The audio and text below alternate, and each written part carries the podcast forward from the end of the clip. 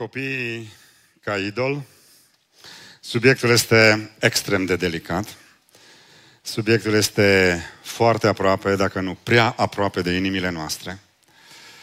Este un subiect pe care mai degrabă vrei să îl eviți decât să-l abordezi. Dar așa cum înțelegem că biserica este și o școală, o academie, o școală care se ocupă de toate aspectele vieții, așa cum considerăm că Scriptura este un manual pentru viață. Inclusiv acest subiect este abordat. Așa că o să încercăm să ne uităm puțin astăzi la copii ca idoli în viețile noastre și să vedem care ar fi locul și rolul copiilor aici. Dacă ar fi să căutăm rădăcinile unor astfel de zeități încă din perioada, din, din antichitate, oamenii, societățile umane și-au ridicat astfel de zei. La greci era Artemis, corespondentul la roman Diana, erau zeii sau zeițele nașterii copiilor, pe lângă alte valențe pe care le aveau. Sau Hera la greci, Iunona la romani, era zeița căminului a familiei. Cumva oamenii au căutat să se închine și acestor lucruri, să extragă ceva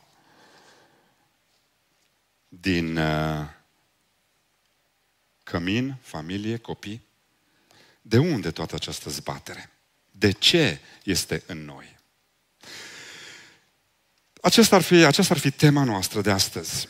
Dar dacă nu ai copii, sau decizi să nu ai copii, sau nu ai încă, subiectul devine irelevant pentru voi, pentru noi? Nu. Eu cred că aplicațiile pentru aceste categorii de oameni vor avea de-a face cu idolatrizarea poate a unor oameni, cu punerea încrederii într-un om, oricine ar fi acesta începând de la o mare figură spirituală în viața ta, până la o mare figură din entertainment, artistică, până la o rudă foarte apropiată, până la un om care a fost aproape și s-a investit în viața ta, până la urmă, esența, chiar dacă nuanțele diferă, esența este aceeași are de-a face cu punerea încrederei într-o ființă umană și asta te poate pierde. Este tot o înlocuire a lui Dumnezeu. Te gândești că îți pui încrederea că un copil, un om, îți poate acoperi nevoile, îți poate aduce împlinire sufletească și salvare din mizeria acestei lumi. Sigur că foarte greu vom recunoaște că ne închinăm copiilor noștri. Dar nici nu trebuie să recunoaștem. Până la urmă, comportamentul dă verdictul. Așa că dacă Dumnezeu are ceva să ne zică astăzi, îl rugăm să o facă. Copilul ca idol, copiii sunt fascinanți. Nimeni și nimic nu-i depășește, nu-i așa? Sunt niște omuleți în devenire. Sunt dependenți de tine, sunt scumpi, ți-s dragi sunt drăgălași, te investești în ei, ești util, au nevoie de tine, sunt un, fo- un fel de plastelină pe care o iei și o modelezi. Te descarci în viața lor și pui tot ce ai în ei ca să-i vezi reușind să iasă cineva, să faci din ei cineva. Uneori încercăm să realizăm prin ei tot ceea ce n-am realizat noi. Visurile noastre cele mai intime și neîmplinite, ne gândim că poate copilul meu o va face. Și cumva avem impresia că ne putem împlini prin ei. Și din această dorință, din acest chin, din această stânge de a ne vedea împliniți prin copiii noștri, s-ar putea să călcăm limita de demarcație gândită de Dumnezeu. E bine, copiii fiind astfel, având un astfel de potențial, ușor ne pot prinde imaginația, gândirea și inima, pentru ca mai apoi să ne transforme iubirea părintească, naturală, normală, în închinare devotată. Pentru că idolatria, am văzut deja, nu? Înseamnă să crezi că un om poate face pentru tine ceea ce doar Dumnezeu are prerogativa, capacitatea și inima să facă. Așa că care este locul și rolul copiilor în viețile noastre? Dacă ar fi să facem un scurt istoric al impactului copiilor în viața de familie, în viața societății, în mentalul nostru, am putea să spunem câteva lucruri. Odată, copiii sunt o moștenire de la Domnul, așa ne învață Psalmul 127. Iată, fie sunt o moștenire de la Domnul, rodul pântecelor este o răsplată dată de El. Și nu o să intrăm în detaliile acestea, dar în mod cert, prezența copiilor în viața noastră contribuie la formarea noastră spirituală, emoțională și morală. De ce a gândit Dumnezeu să ne dea copii? Înseamnă că există un gând în spatele acestei decizii. De ce nu ne-a dat direct adulți în viețile noastre? Pentru că un copil și creșterea lui înseamnă ceva pentru noi. Poate fi o resursă, ne învață ceva, ne antrenează, ne disciplinează prezența copiilor. De aceea fiii, copiii sunt o moștenire de la Domnul. El ne dă copii în viețile noastre ca să ne învețe câte ceva pe parcursul creșterilor. Copiii ne duc dincolo de noi înșine. Copiii ne duc mai departe, dincolo de cât suntem, ajutându-ne să ne descoperim și să ne înțelegem pe noi înșine. Să descoperim și să înțelegem anumite dimensiuni spirituale ale relației noastre cu Dumnezeu, prin acest paralelism. Și cu toate acestea, Dumnezeu a îngândit copiii să fie o moștenire, să ne învețe ceva. Am impresia că viața de părinte se duce la două extreme. În ultima vreme copiii au ajuns fie o povară, fie un idol. Și trăim, ne trăim viața între aceste extreme sau la aceste extreme. Dacă vorbim cu părinții noștri și bunicii noștri, suntem surprinși să constatăm că ei nu-și făceau atâtea probleme când venea vorba de copiii lor. Am avut multe discuții de felul acesta în ultima perioadă de timp. Ei nu vedeau nimic complicat în creșterea și educarea lor. Era ceva ce pur și simplu fiecare familie făcea. Era una din responsabilitățile vieții, printre multe altele. Numai că, undeva prin anii 1960, a apărut o schimbare de paradigmă. Dacă până atunci familia era centrată pe părinți, de atunci încoace familia a ajuns centrată pe copii. Copiii cumva au reușit să fure miezul familiei. Copilul a devenit cel mai important element al familiei și totul orbitează în jurul lui. Părinții sacrifică totul pentru copil și pe mine cuvântul totul mă sperie. Părinții sacrifică nu doar timpul și energia personală pe care trebuie să o sacrifice, ci și timpul și energia altora, sacrifică relațiile în care se află din cauza copiilor lor de multe ori, sacrifică relația de cuplu de dragul copiilor, își sacrifică demnitatea personală. Să vezi părinți călcați în picioare de copiilor. Sau poate cel mai grav, sacrifică principiile sănătoase dezvoltate până când au avut copii. Renunță și la alea de dragul copilului. Importanța monumentală pe care le-o dăm, preocuparea exagerată de a le merge bine, de a avea tot ce le dorește inima, de a nu suferi niciun pic, au făcut din copii niște fulgi de zăpadă, îi numesc sociologii. Și acesta este un teribil cerc vicios, pentru că atunci când îți vezi copilul neajutorat, simți nevoia să-i sar și mai mult în apărare, sărindu-i în apărare îl slăbești și mai tare, iar tu devii un și mai desăvârșit închinător înaintea lui. Îl slujești incontrolabil. Familia a ajuns centrată pe copii. O a doua observație a vremurilor noastre. Investiția materială în ei este colosală. Este un business de peste 700 de miliarde de dolari pe an să cheltuie sau cheltuie părinții pentru copii. Și 700 de miliarde de dolari este economia combinată a 115 țări sărace. Ce ne spune asta? Copiii sunt în miezul strategiilor de marketing, pentru că dacă copilul vrea, părintele cumpără. Puterea de influență a copiilor asupra cheltuielor familiei a atins cote uriașe. Ce mașini îți cumperi, ce telefon, ce gadgeturi, ce jucării, ce cereale și așa mai departe, decid de multe ori copiii.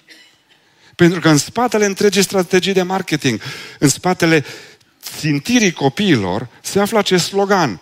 Prinde-i pe copii, prinde-i de vreme, prinde-i des și în orice loc, în orice domeniu.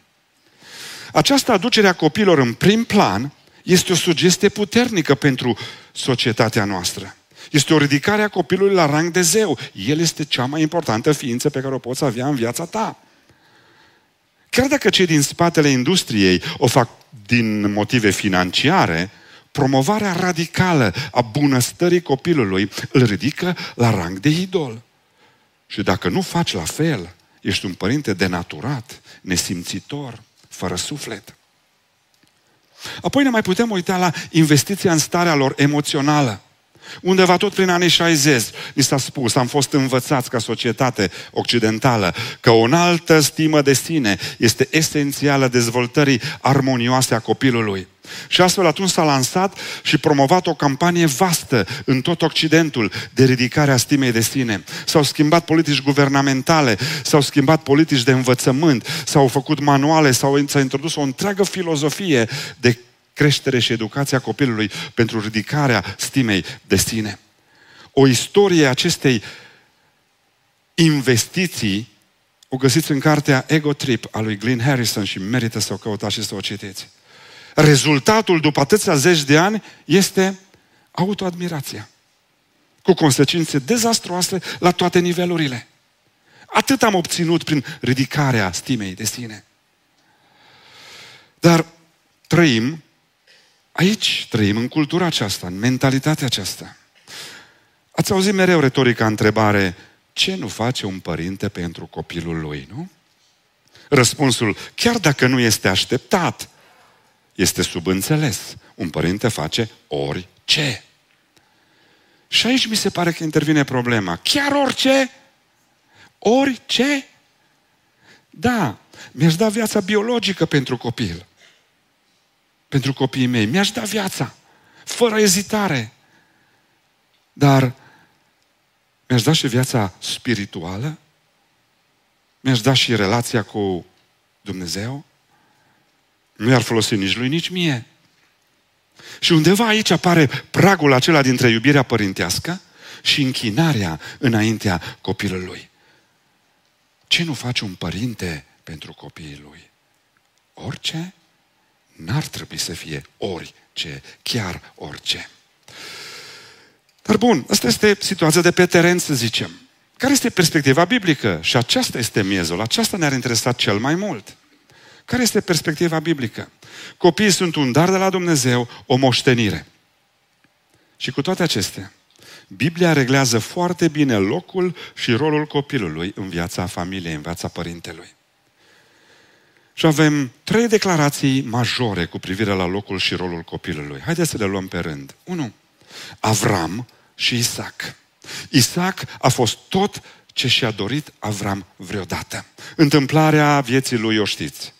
Dumnezeu îi se arată când trăia într-o țară civilizată, cu condiții de trai extraordinare, Dumnezeu se arată și zice, ieși din casa tatălui tău pentru că am un plan cu tine, un plan de a binecuvânta toate națiunile, din tine se va naște cel ce va mântui pe oameni și așa mai departe. Avram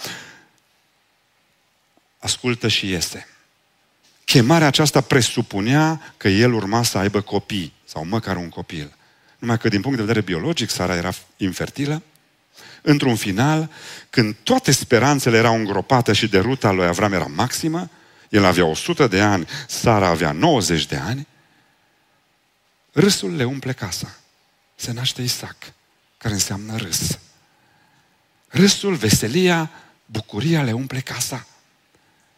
Nici o altă persoană nu a tânjit mai mult după un copil. Am părăsit un trai extraordinar. Am ajuns să trăiesc, am părăsit vila ca să trăiesc în corturi.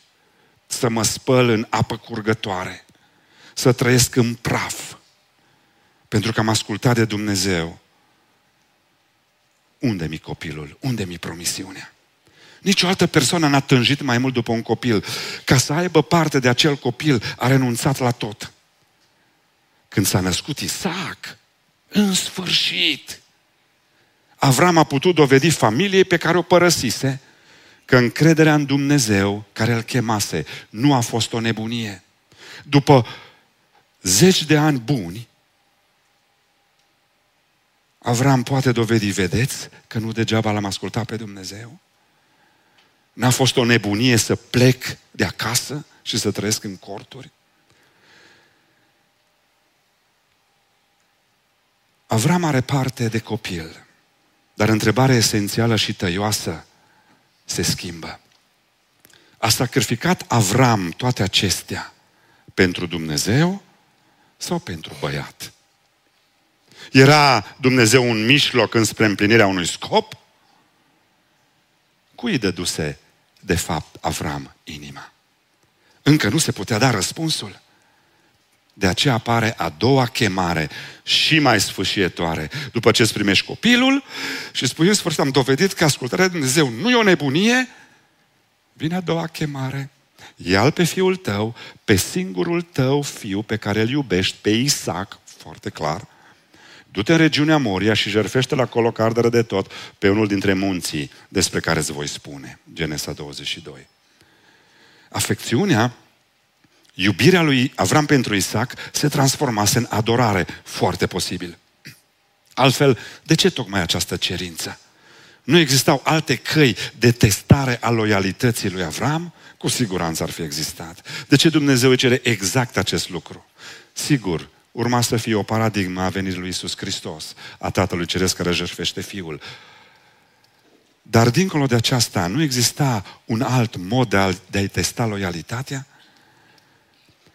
Până la nașterea lui Isaac, Avram se ținuse dependent de promisiunea lui Dumnezeu. Acum pare să că devenea dependent de copilul promisiunii. Și Dumnezeu îi spune, adu ca ardere de tot. De fapt, Dumnezeu nu-i cerea lui Avram să nu-și iubească copilul, ci să nu-și transforme copilul într-un idol, să nu-și pună toate speranțele, încrederea în copil.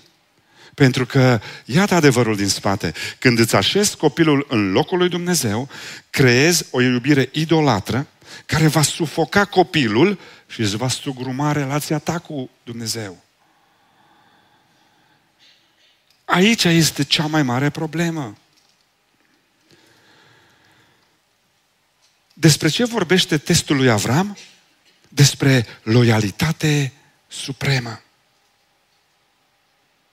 Când Avram este gata să-L pună pe Dumnezeu primul și se duce cu fiul promis să-L aducă jertfă de dragul lui Dumnezeu, când își dovedește loialitatea supremă, Dumnezeu intervine și spune, nu pune mâna pe băiat, nu-i face nimic.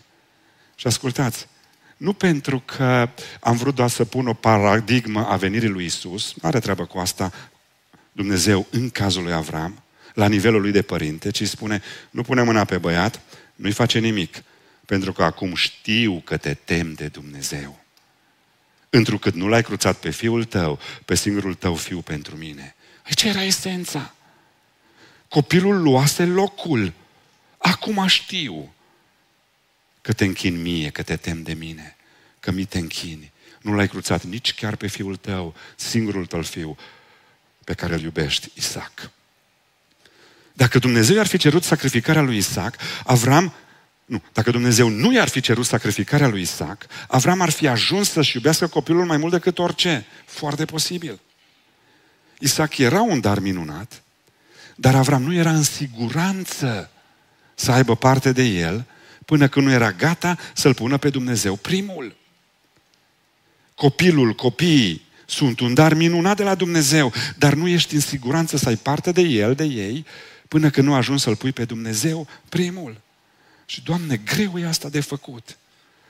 Când ai un copil drăgălaș în mâini, în familie, care poate te și ascultă până la o vârstă, și cel, cea mai apropiată ființă de tine, cum să poți gândi, să, să, să gândești schimbul acesta, Dumnezeu înaintea Lui? Nu știu, cumva trebuie să o facem. Doi, Legea mozaică are ceva de zis. În Deuteronom 13, de la 6 la 9, am să spicuiesc câteva cuvinte. Articolul acesta de lege spune astfel. Dacă fiul tău sau fata ta te va ademeni în secret zicând să mergem și să slujim altor Dumnezei, să nu accepti și să nu-L asculți. Și ascultați, ochii tăi să nu se uite cu milă la fiul sau la fata ta și să nu-l cruți sau să nu-l ascunzi, ci să-l omori. Tu să fii primul care se ridică împotriva lui ca să-l omoare și apoi întregul popor. Și te uiți la astfel de lege radicală, un articol de lege absolut radical. Cum? De ce Dumnezeu strecoară în legea lui un astfel de articol? Pentru că știe că copiii ne pot lua de pe picioare. Pentru că știe că copiii ne pot, pot deveni niște idoli. Pentru că știu că copiii noștri ne pot despărți de Dumnezeu. Cum s-ar transpune astăzi articolul acesta de lege?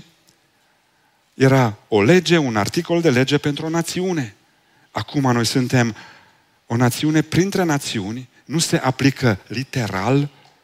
Îți curios dacă cineva l-a aplicat literal atunci, habar n-am. Dar faptul că există acolo în Scriptură, este în lege, înseamnă că Dumnezeu are ceva în minte. Înseamnă că în spate se ascunde un principiu. Cum s-ar transpune astăzi articolul acesta de lege? În felul următor. Dacă copilul tău iubit, unu, încearcă să te deturneze de la relația ta cu Dumnezeu. Sau doi, se va interpune între tine și Dumnezeu. Și asta poate să o facă în foarte multe modalități. Dacă se interpune între tine și Dumnezeu, îți jenează relația cu Dumnezeu, sacrifică copilul. Și aici nu mă refer fizic, bineînțeles. Sacrifică copilul, nu pe Dumnezeu. Altfel, prețul cel vei avea de plătit va fi extrem de costisitor. Ceva trebuie să facem și cu articolul acesta de lege. Și trei, Isus, în Luca 14 cu 26, are câteva vorbe foarte grele. Dacă vine cineva la mine și nu-și urăște tatăl, mama, soția, copiii, frații, surorile, ba chiar însăși viața sa, nu poate fi ucenicul meu. Foarte grele vorbe. Merg împotriva legilor naturale, împotriva poruncii de a-ți iubi aproapele, subliniată și ultra subliniată de Isus. Ce vrea să zic aici Isus? După cum bunurile materiale se pot interpune între noi și Dumnezeu, tot așa pot face și relațiile familiale. Și atunci, principiul din spate este următorul. Pentru ucenicul lui Isus, pentru copilul lui Dumnezeu, interesele împărăției trebuie să primeze înaintea sau să primeze celor personale și chiar a celor de familie. Acum, dacă ați urât copiii sună șocant, atunci să ne aducem aminte că Iisus chiar a vrut să șocheze. El a vrut să, ca audiența să conștientizeze, să se gândească la așteptările imperioase ale împărăției. Acum, în idiomul biblic sau în particularitățile lingvistice ale Scripturii, a urâ înseamnă a iubi mai puțin. Noi încărcăm cuvântul ură cu acele sentimente de distrugere, de înlăturare.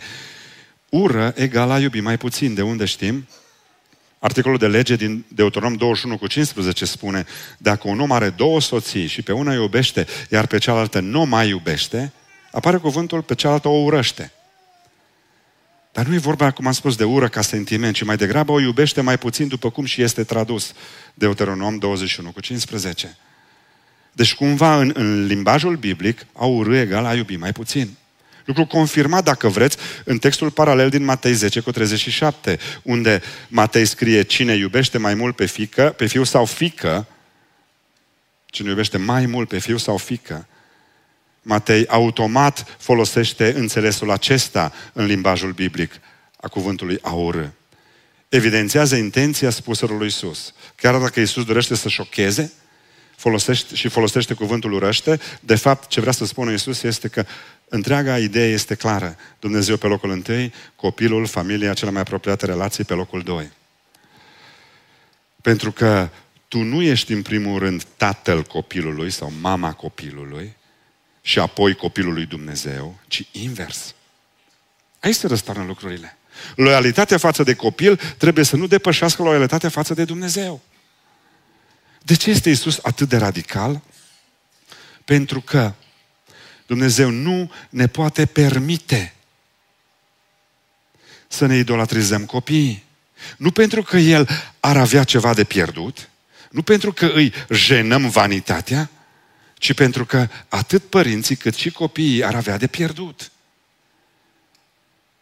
Din acest motiv Dumnezeu nu ne poate permite să ne transformăm copiii în idoli. Un exemplu care poate ajută la înțelegere.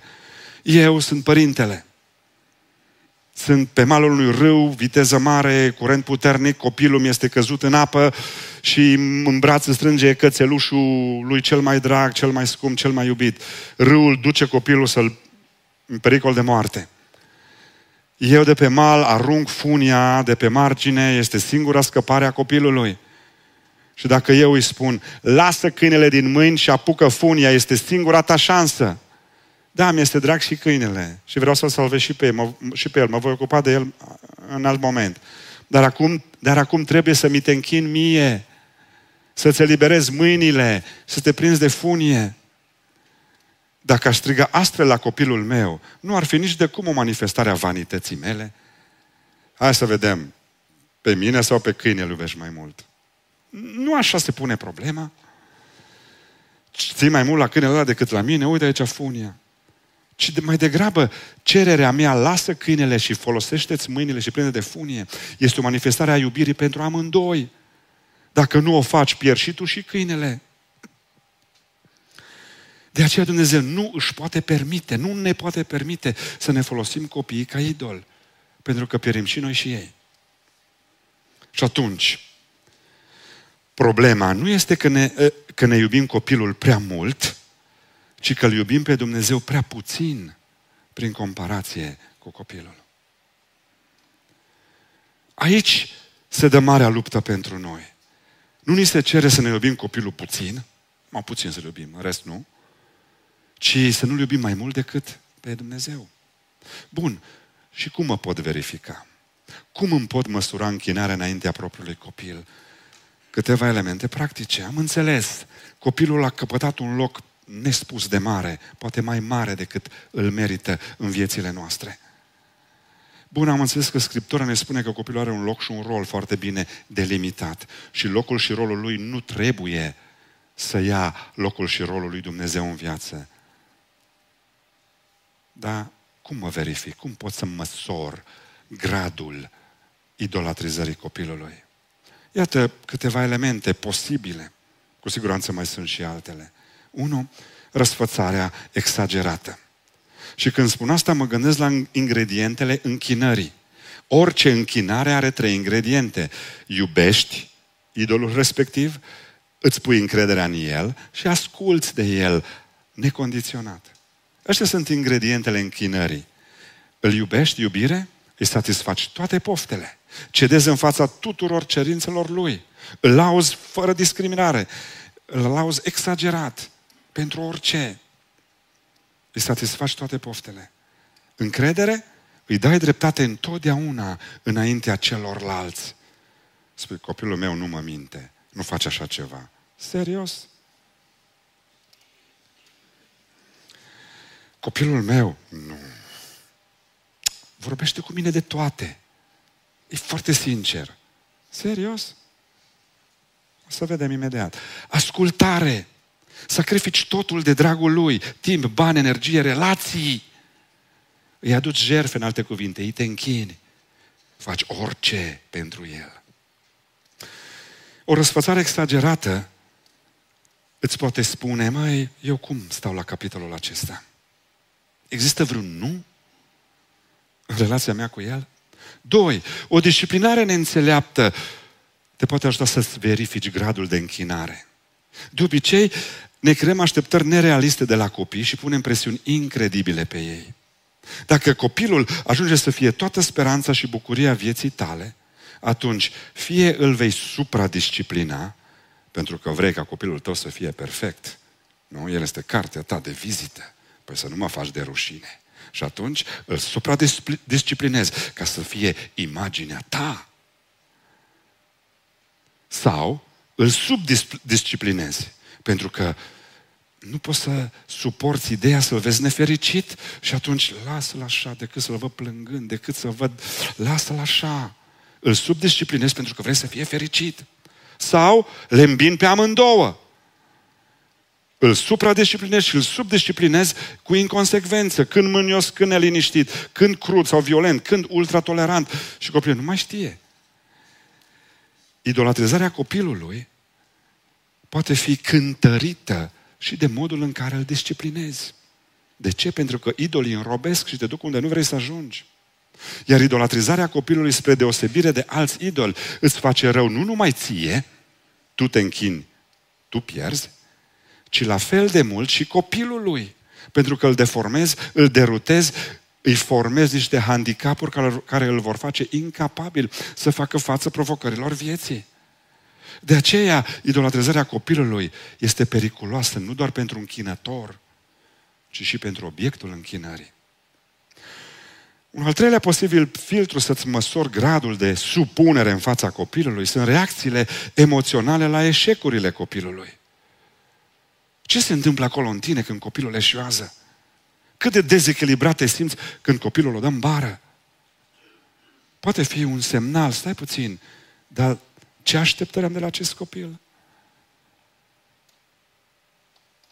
Cât de dezamăgit ești când l-ai prins cu ceva? Trebuie să fii dezamăgit dacă ai prins cu ceva rău. Dar ești chiar dezechilibrat și dat peste cap, atunci poate că l-ai avut prea sus. Dacă l-ai pierde, viața ta ar mai avea sens? Ai mai avea pentru ce să trăiești? Foarte greu de răspuns. Și filtrul ar putea avea o al treia coordonată, raportarea la cei care îi aduc atingere copilului tău. Când cineva îi face ceva copilului tău, cum te raportezi la persoana care i-a făcut ceva, i-a adus atingere? Resentimente, respingere, ură, îl faci praf, sar pe el cu toate instrumentele care le ai. Niște reacții exagerate de felul acesta pot spune că copilul tău este undeva foarte sus și trebuie să-ți aperi idolul. Iată câteva unități de măsură, dacă doriți. Dar întrebarea și mai practică este, bun, și ce de făcut?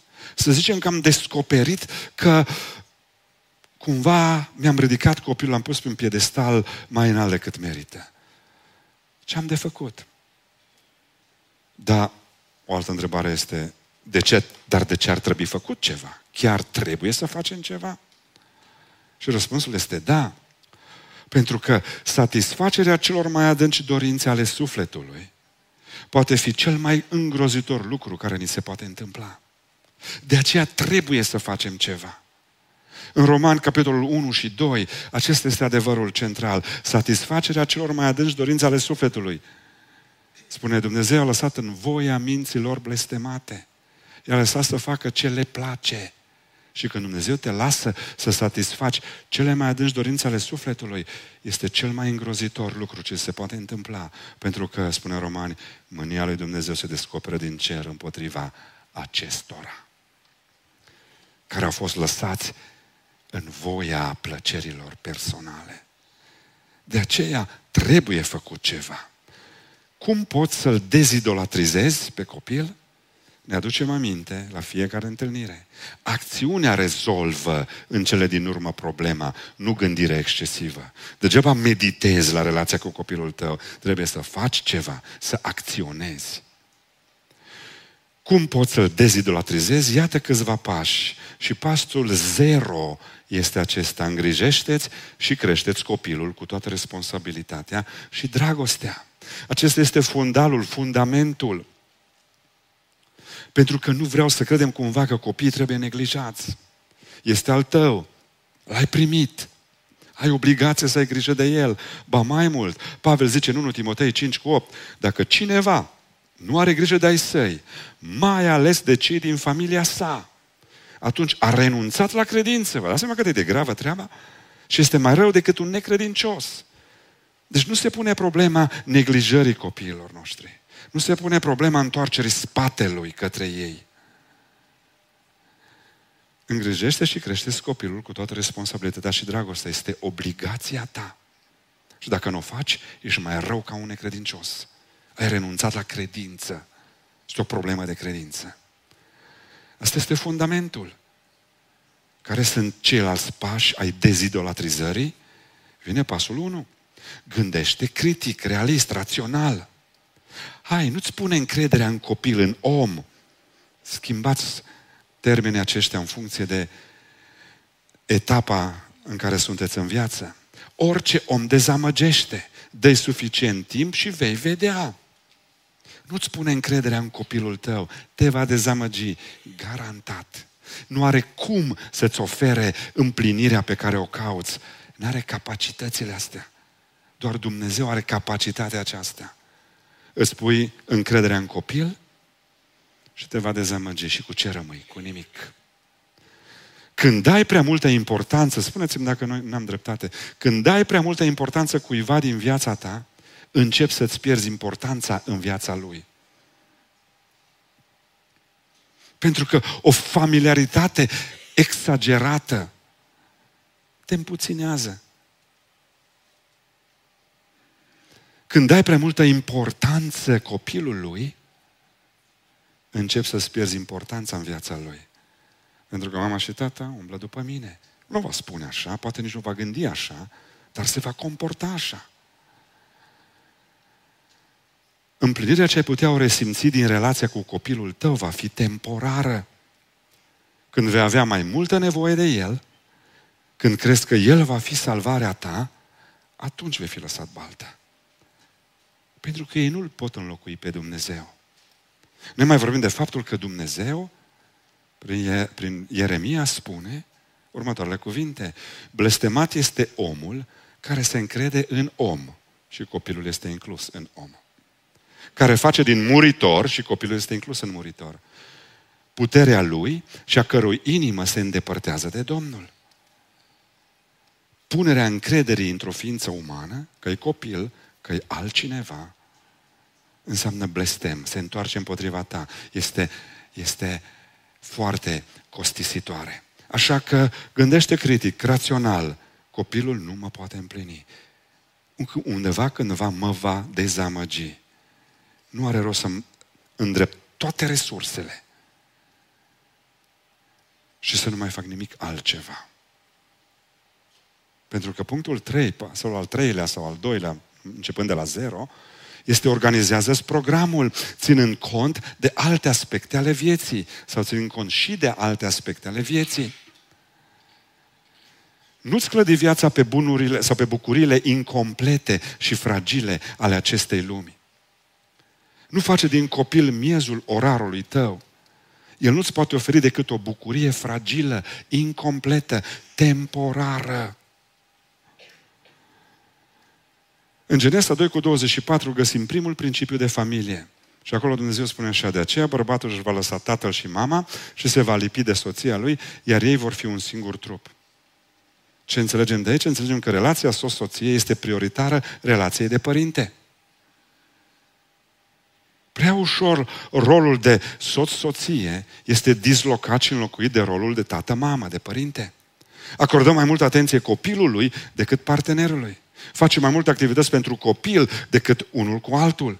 Acordăm timp mai mult, vorbim mai mult cu copilul decât unul cu altul.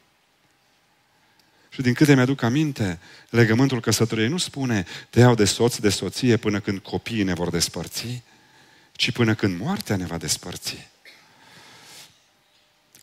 Așa că am urmărit un studiu interesant. Timpul petrecut ca părinte în contrast cu timpul petrecut ca soț-soție.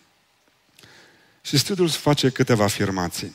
Ei spun, tipic, pe teren, cam 90% din timp îl petrecem ca părinți și cam 10% din timp îl petrecem ca soț sau soție. Procentajul corect, spun ei, ar fi 60% ca soț-soție și 40% ca părinte. Sigur, sunt anumite momente sau etape și situații când trebuie alocat timp diferit, dar în general aceasta ar fi proporția. Sigur că sunt copii cu anumite nevoi speciale și lucrurile se adaptează, dar în mod normal ar fi 60%, 40%. 60% timpul de soț-soție, 40% timpul alocat copiilor. Idealul, spune studiul, ar fi 75% ca soție și 25% ca părinte. Contează mai puțin exactitatea acestor numere. Principiul din spate rămâne. care este cantitatea de timp petrecută de tine ca părinte, dar ca soț și soție? Ar fi foarte interesant să vă luați timpul în săptămâna ce urmează și să faceți niște calcule. Să vedeți ce vă iese. Ai libertatea să-ți faci program fără a lua copilul cu tine? Sau nu? Numai eu pot să am grijă de copil. Vacanțele vi le planificați întotdeauna cu copilul în minte sau întotdeauna pentru copil? Niciodată pentru voi? Sau să mai pun o întrebare. Copilul doarme cu voi în pat sau cu tine în pat?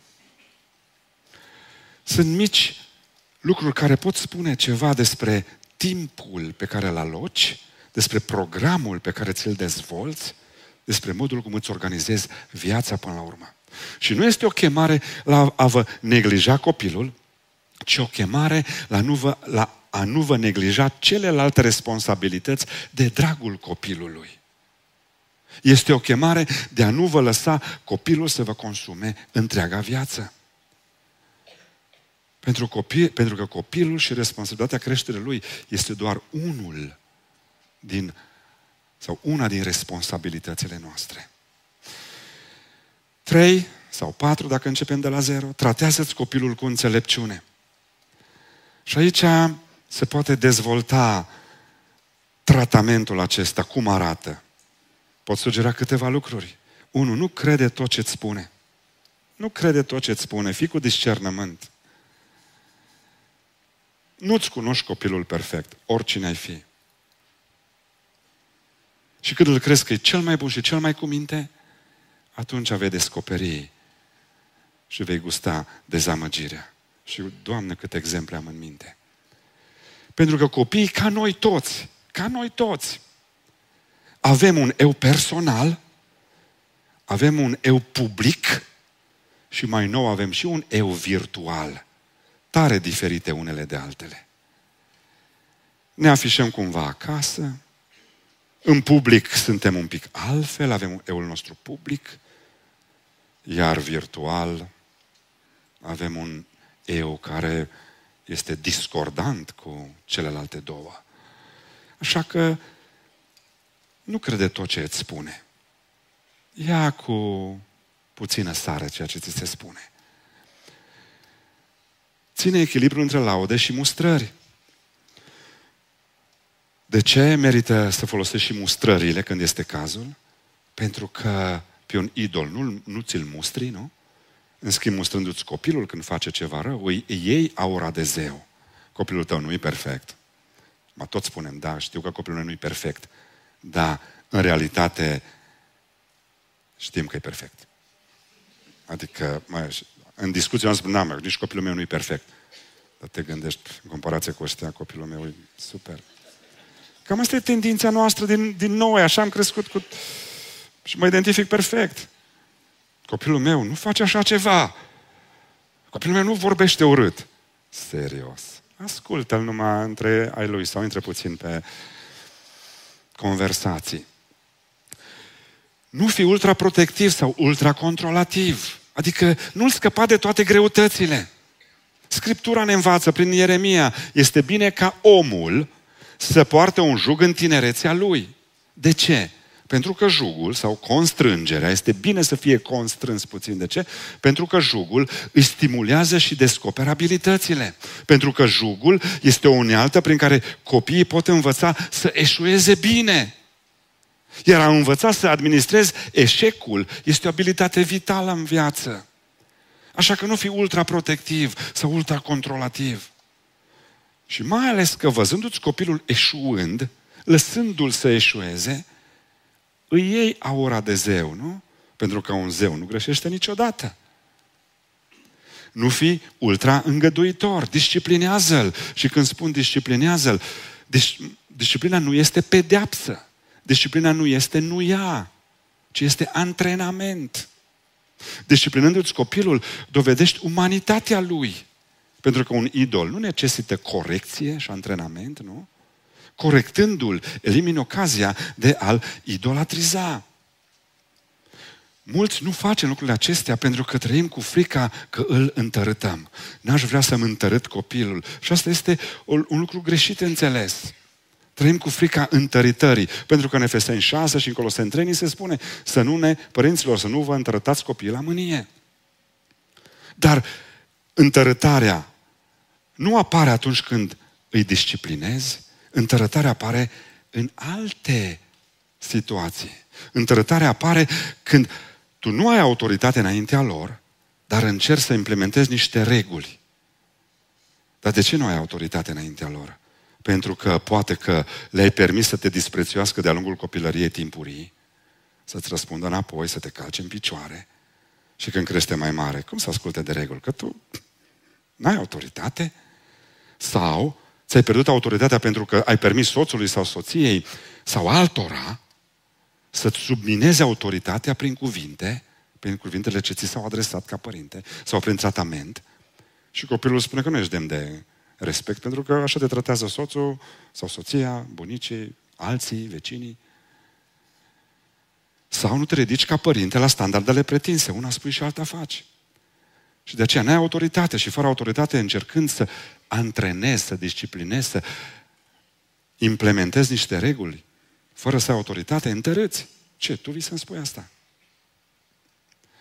Sau îți întărâți copiii când îi disciplinezi cu sau la mânie, asta intimidează, dar nu modelează pozitiv comportamentul. Sau îi întărâți când ești inconsecvent în disciplinare, astăzi într-un fel, mâine altfel.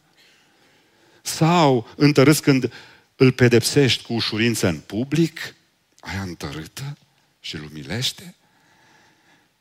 Sau îl întărâți când îl iei în derâdere, îl umilește acasă. Nu ești bun de nimic. Ți-am spus eu. Sau când le scoți ochii când se dovedește că tu ai avut dreptate, nu ei, și insisti până i-ai zdrobit și asta e întărâtă. Sau îi întărâți chiar când nu îi tratezi cu respect, chiar atunci când sunt neascultători. Îi calci în picioare.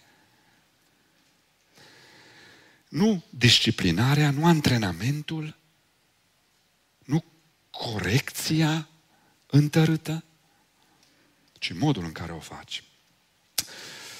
Ei bine, în final, fiecare ființă umană trebuie să trăiască pentru ceva. Și dacă cumva îți spui, am de gând să trăiesc pentru copiii mei, mă sacrific 18 ani sau până îmi pleacă copiii din casă, mă sacrific pentru ei, ei vor fi ținta mea și miezul vieții mele și a orarului meu. Mă sacrific pentru ei până îmi pleacă de acasă și apoi mă întorc la celelalte responsabilități. S-ar putea să nu mai ai la ce să te întorci, că le-ai pierdut pe toate. Sau s-ar putea să nu mai știi să te întorci, că ți-ai pierdut abilitățile de a te ocupa și de celelalte domenii ale vieții. Fiecare ființă umană trebuie să trăiască pentru ceva. Ceva ne captivează imaginația, interesul și speranța. Biblia ne învață că fără intervenția Duhului Sfânt, acel ceva nu va fi niciodată Dumnezeu. Și astfel, dacă nu este Dumnezeu cel care ne captivează inima, altceva o va face. Iar copiii noștri au puterea aceasta fenomenală de a ne captiva inima și gândirea. Așa că adevărul final, antidotul închinării înaintea copilului nu este neglijarea lui și a nevoilor sale, nici vorba, ci împlinirea atentă a tuturor celorlalte responsabilități care îți revin ca ființă umană credincioasă, ca credincios. Aici este echilibrul între copilul ca idol sau copilul ca parte din ceva mai mare. La o biserică din state era un poster, era în holul bisericii, era un poster mare. Era reprezentat Isus, înconjurat de câțiva copii foarte drăgălași care stau pe lângă el, îl trăgeau de haină, de mânecă. Iisus se uită cu drag la ei și într-un gest cu mâinile deschise și cu, către ei, Iisus spune, scria, sunteți speciali. M-am apropiat de poster și am văzut că cineva, din biserică bănuiesc, cineva luase o carioca și a inserat acolo patru cuvinte. Sunteți special, zice apostolul, cu carioca. Sunteți parte din ceva special. Urmați-mă. Semn exclamării. Copiii noștri nu sunt absolut speciali. Copiii noștri nu sunt totul. Mai degrabă sunt parte din ceva special. Sunt parte dintr-un tot mult mai mare decât ei și decât noi. Aceasta este chemarea noastră în această zi. Vă invit să plecăm capul, să închidem ochii.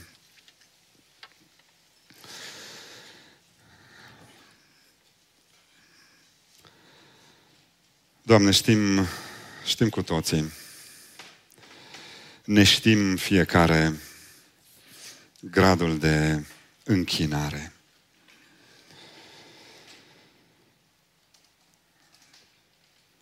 Modul sau măsura în care ne-am închinat fie copilor noștri, fie unor oameni pe care îi admirăm. Doamne, ne-ai învățat în săptămânile acestea că idolul nu se smulge afară pur și simplu, nu că crește la loc.